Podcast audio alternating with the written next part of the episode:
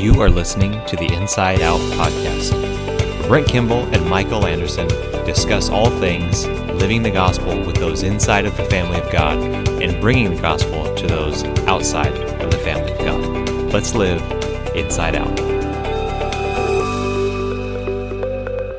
Hey everyone, welcome to this episode of the Inside Out podcast. Yes, you heard that right. It's a new and improved podcast introduction.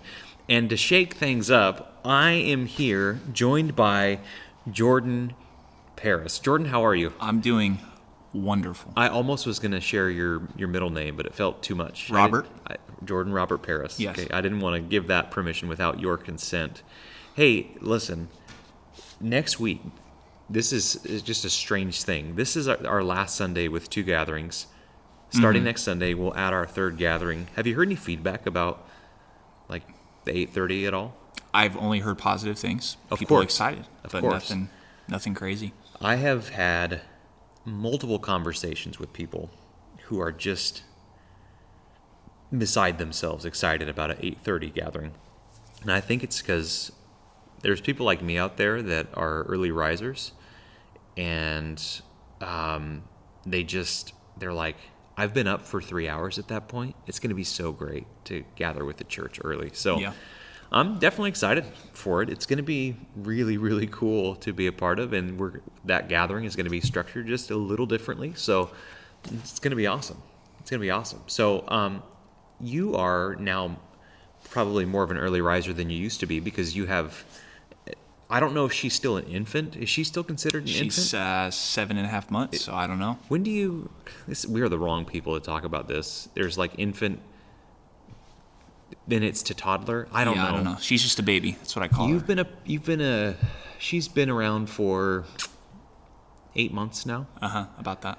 So I need you to tell us, our vast listening audience Mm-hmm. and myself, like what have you learned about being a parent in the last eight months? Give us your wisdom. That I never knew I could love a little human so much. Oh, yeah. and she's way precious, so that like totally helps. Yeah.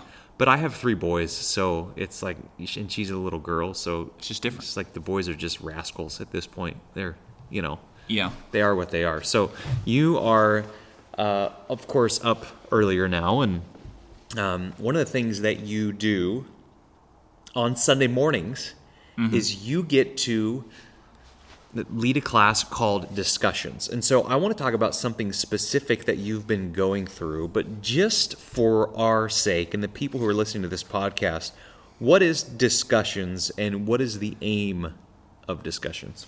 So I, not to correct anyone, but I call it a context, not a class, only because I don't know. Class feels very official, but it is in essence a class, and it's for middle and high school students. And basically, we just take a multitude of topics and we teach it via dialogue. So we will have a leader, two leaders assigned for a specific Sunday. They are given a topic with lots of resources, they do study, and then they're teaching it really by asking really good questions to students. And then students get to ask questions back. People can voice disagreements, people can express their opinions, but we're just talking about different things, a variety of things. Yeah. Yeah. and I get to I get to go up there from from time to time. Sometimes in the 9:30 gathering, I'll be kind of going around the building, and I think it was this past week where, or maybe it was two weeks ago. it was two got to ago. I got to sit in there for a little bit, and first of all, in our current facility, we are so thankful to, to have um, a, a building that we get to, to meet in. Mm-hmm. But we realize there are limitations to it, right? We it's just the nature of of the facilities. So we do not have a lot of extra classroom space. So right now, discussions is meeting in upstairs in, in we call it room 203, and it's not the biggest room in the world. No. And so it feels like I feel like whenever the door gets opened and the students come like out from the room, it's like like a clown car. Like people just keep mm-hmm. coming out. And so when you go in there and sit, I mean there's 20 plus students and leaders in there just sitting together. Just I mean, it's like it feels crowded, but it gives the room a certain amount of energy for sure, is what I noticed. And so it was really, really exciting to be a part of. And I think that Sunday, you guys were going through uh, the Watchtower Society, also known as Jehovah's Witnesses. Yes, yes. And so as there there's teaching going on, but it's not it's not teaching. It truly is discussion. And there were uh, Jordan, you were posing questions to students, and they were answering, but then they were also asking questions like to each other. It was really cool, really cool to be a part of. And so, what have you been going through in the past? Um, I don't know if it's quarter or so or a couple weeks ago. Your focus has been on on what? The past couple weeks ago, or just this year so far? Uh, Just this year so far. world religions Okay. has been our main focus. So Okay. so far we have discussed Christianity, and then every week we're comparing a world religion, basically to that to Christianity. So we've covered Catholicism, Roman Catholicism, Islam, Mormonism, and then the Watchtower Society, and then this coming Sunday is Hinduism. Okay. Yes. So, as you've been studying through world religions, um, how has the response been from the students? they have been very engaged and I've only heard very positive things. Like students are asking me, "What are we learning this Sunday? What religion?" And I tell them and then they just get super excited. Yeah. So so far it's been really wonderful because most of these world religions students want to know about, but they don't know anything about. And Yeah. I'm also learning that, and we can get more into kind of how we teach it. Um, but we do the kind of like a role playing deal where we, the leaders will basically act like they're a part of a specific religion that we've studied, and the students are Christians, and we have some sort of like real time dialogue. Okay. Like we're at school and we met and we're talking about Jesus and the differences of religions, and students like they really like that. They're challenged by it, and I Yeah. think they've really enjoyed it because they're realizing wow, it's kind of difficult to share my faith with someone of another religion. But I think they're appreciative of the challenge. Yeah, well, it's it's affecting more than just the students who are part of the class because, and I know this because right after discussions is over, we do this real quick turnaround where I set up tables and chairs in the same room mm-hmm. and and teach through big screen perspectives. And whenever the the adults come in for my class, they see you have a, a sheet of paper, this this massive poster size sheet of paper that you have students write things on, and they're always like taking pictures of the different facts and things related related to these different religions that you've been studying on it. So it's it's definitely been uh, something that's had a broad impact for more than just the students themselves. One of the things, Jordan, that I want to really key in on today is uh, Mormonism. That is, uh, we would call that not just a, a world religion, but definitely a counterfeit.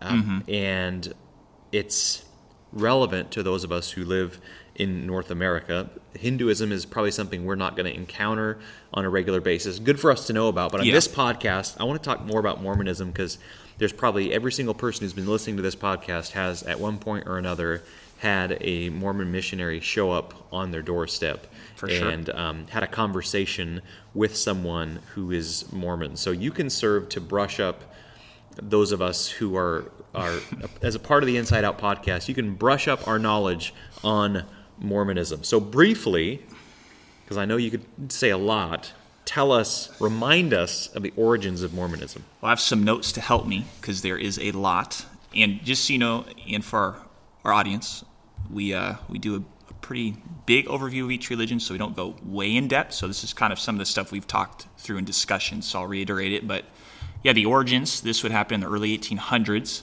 Uh, there was a name of a guy named Joseph Smith. It's a very familiar name for many people. And uh, when he was 14, so that would have been for modern day for us with our students about high school age.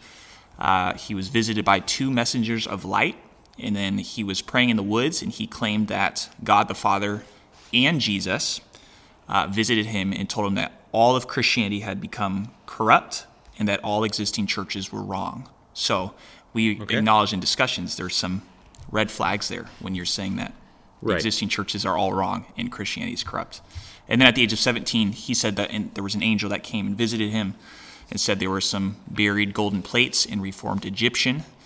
And he supposedly found those, translated them somehow into what we have today as the Book of Mormon. And so that's kind of the, the origin. It started with Joseph Smith. Very interesting. Yes. You know, one of the things that I know you guys have been covering and that a lot of these counterfeits have in common is that the specific revelation will be given solely to one person, mm-hmm. and everything is channeled and to them and flows from them. Yes. Whereas our Bibles, there's 66 books written by around 40 authors. Um, it's a, just a different scenario. So you mentioned Joseph Smith as the founder of Mormonism. Probably anybody listening to this podcast knows that he's somewhat of a controversial figure, I would say, to say the least. How do Mormons today view Joseph Smith? Yeah, I don't. I don't have a probably a great answer there, other than there's probably I think a mixed bag. I think some people would see him as a prophet, others as a false prophet. Um, but I know that within the Mormon, I'll call it an organization, um, they would hold to the Book of Mormon as as true. So even if they discredit Joseph Smith, they would still hold his writings as authoritative, even higher than the Bible. So they would see it as, um, in their estimation, it would be Joseph Smith was a flawed person, but that God spoke through him and gave us. That's my That's- understanding okay. for for many. Um, and I've I've with discussions I've had just in preparing for, you know, our talks with students and all of that. I've been able to talk with some people who are actually Mormons, and it's interesting that as you get into it, everyone's experience is different, and they might have different views on Mm-hmm. Joseph Smith or even the Book of Mormon. Um, so I'm kind of generalizing here, but that would be my understanding. Okay. Yeah. So, as you guys have been talking through this, and you've been you've been teaching on some of the differences between Mormonism and a, a historical orthodoxy of, of, of the church and our, our beliefs and our doctrines. What are some of the core differences there? That's there's a lot, but I feel like Yeah. give us just a couple specifics. Well, I would say the biggest one is theology and who God is. Um, Mormons would believe in what we call the law of eternal progression, Okay. and there's a, I think I'm quoting it right, where they say as, as man once was, God is, and as God is, man may become. I'm probably misquoting that. I have to find it, but the the oh yeah, the idea is that we can all progress to become God. And at one point, God was just a human and progressed to become what he is now. And so Okay. they would deny basic theology that we would find in the Bible. And I think the other kind of main thing is what we would call the gospel that we're saved by grace through faith. And while they would claim that we're saved by Jesus, um, the way that they actually describe how we're saved is the complete opposite. It's kind of like faith plus a lot of works equals Okay. salvation. Okay. Or So, f- faith plus, hey, we're part of the Mormon organization Yeah. equals salvation. so your your performance as a Mormon will secure your eternal salvation. That's kind of the, the seal on it. Yeah, that's not what would be said, but that's what would be uh, lived out, I guess. Yeah. their practice, at least in that regard. Um, so, so there are some different writings that have been associated with the Mormon Church. You have they partly value the Bible. They have, uh, let's see, the Book of Mormon. They have the Pearl of Great Price.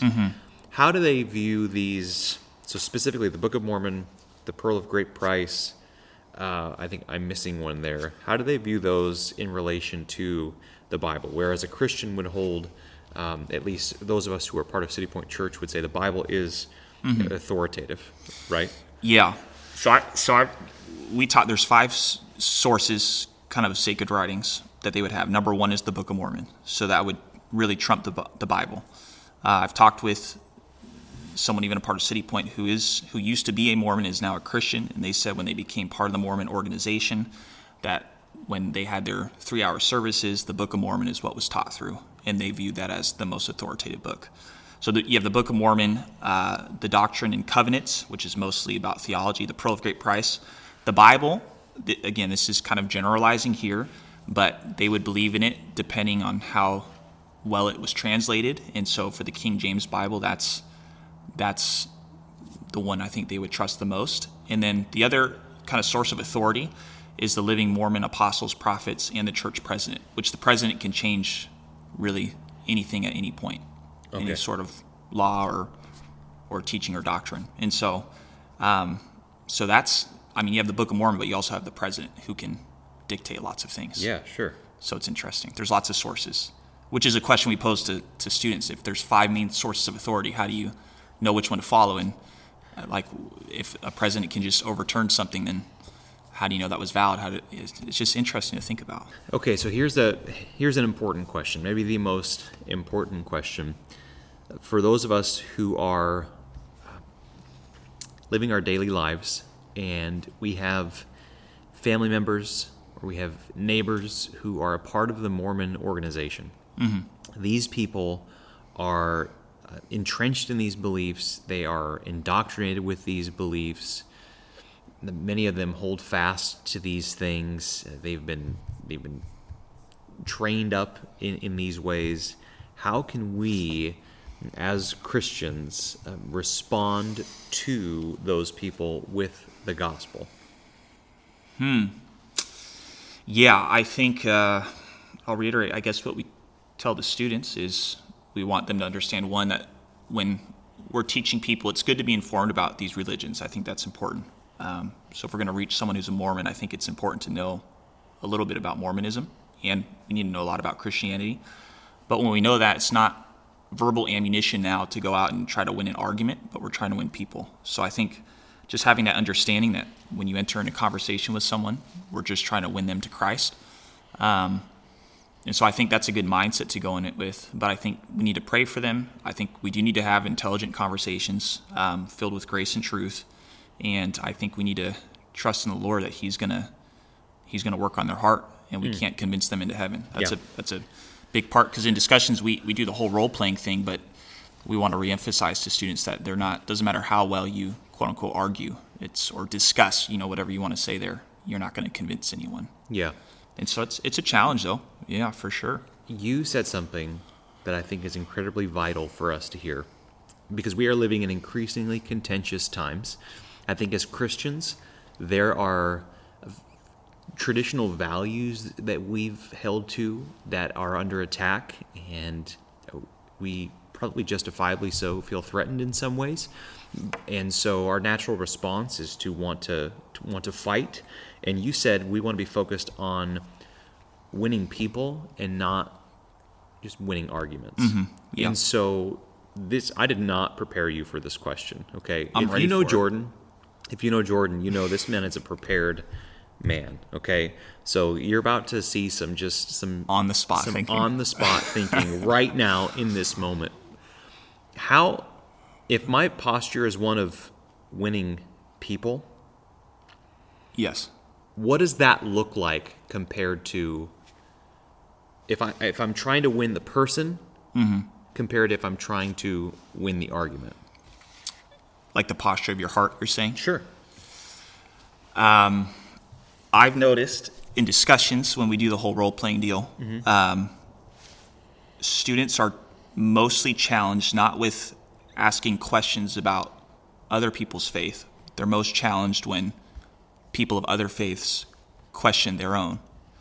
And so I think when someone is coming into not win an argument, but when people and they are on the receiving end of difficult questions about their own Christian faith, I think one of the things is a posture of humility where they're not defensive about their faith and defensive about, or maybe even offended by some of the questions, but there may be things they're unsure of or they don't know about their own faith or they may not know how to answer it, but that's okay.